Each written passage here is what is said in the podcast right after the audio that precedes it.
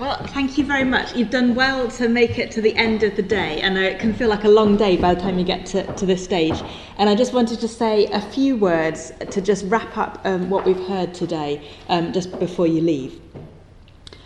This morning, we heard, if you can think back that far, we heard about um, population changes. We heard that we're living longer and that we're entering this phase of many people living with active aging. So there's sense that actually people can age very well, people age in a very heterogeneous way, um, and that that's, that's great that our health systems are working to keep people living longer. However, people also live with um, a sense of increased dependence and poor health conditions when they age, and that that presents a challenge for us as doctors, that we need to change the way we deliver services so that we can offer integrated care that really meet, the needs of the individual patients. So I think one of the speakers said it's not about the historical picture, it's not about the buildings we've got or our traditional professional silos, it's actually about thinking what do patients need and how can we deliver that. And I think for us and for our generation particularly, that's the challenge we've got. How can we change what we currently do? We need to provide services that are much more flexible and that are responsive to people's needs. And we heard from Chris Graham about how thinking about patient experiences of care can really help us de- um, develop different services. When Marion Talbot spoke after lunch and you heard about what her experiences were as a carer of somebody with dementia, that really sort of brought home to me how patient experiences, carer experiences can really be useful in terms of developing um, new ways of doing things and how we can learn from their experiences to improve things. The other thing I think I took away from Marion's talk was about the stories. We heard stories about what it was like to look after her mum, what it was like to be a carer. And that linked a little bit um, with some of the clinicians who said that what old age psychiatry is, is about um, the personality and the experience of the individual. And it's certainly one of the reasons that I went into old age psychiatry is that actually I like the stories of the people that I treat. And I like sitting down to hear what has happened over their lives and how is that affecting the way that they're presenting with their mental illness later on in their lives.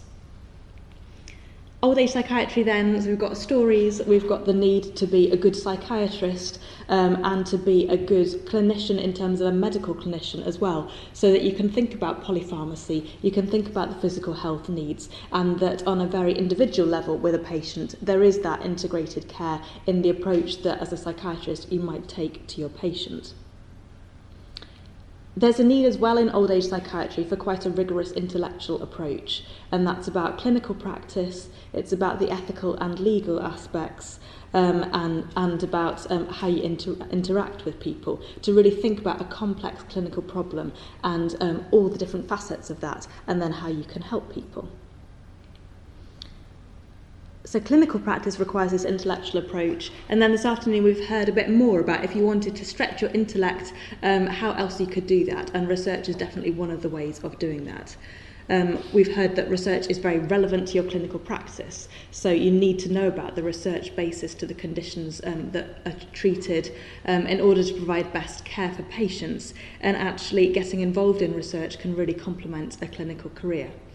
Um, Emma has talked about different opportunities in terms of funding and really the need for doctors to get involved in research. And I think Claire's talk, it really does blow me away. I've heard this similar talk before, but I mean, the scale of what is being done is just totally phenomenal. A few years ago, if you did an imaging study and you had 10 cases and 10 controls, well, wow, that would be great. And you get published in a really um, good journal. And now we're talking about a study with 100,000 people, and that's not going to be published by itself. That's going to be joined with a whole other cohort studies. So we're really talking about big data, big networks, big, big collaborations. And if we want to tackle some of these problems, which are not just UK-wide but global, I think that large-scale approach is what we really need to think about. So I hope you've enjoyed the day. I hope it has been interesting, varied, inspiring, and that um, you've had a chance to meet colleagues and, and peers, and that it might make you think about old age psychiatry in the future when you're making um, key career decisions. I want to say a few thank yous. Just thank you to Health Education England funded the day, so we're very grateful to them, and we've had support from the Royal College of Psychiatrists as well a particular thank you to our speakers. Um, only two left in the room now. But honestly, with, without you, obviously the conference would be nothing. And I've just been very impressed by the high quality of all the speakers. We're very grateful um, to them. Um, and Sophie is sitting here, and there have been a number of other people who've been involved in organising and supporting the conference, um, and it's been great to have their help. The last thing is that um, if you've got any questions after the conference about careers in old age psychiatry or anything you wanted to ask and forgot to do, I'm very happy for you to contact me. Um, I'm charlotte.allen at psych.ox.ac.uk. Um, and my email address is on the website. I'm sure you could contact Sophie too. Um, so do get in touch if there's anything else we could help with. So thank you very much. Have safe journeys home and thank you all for coming.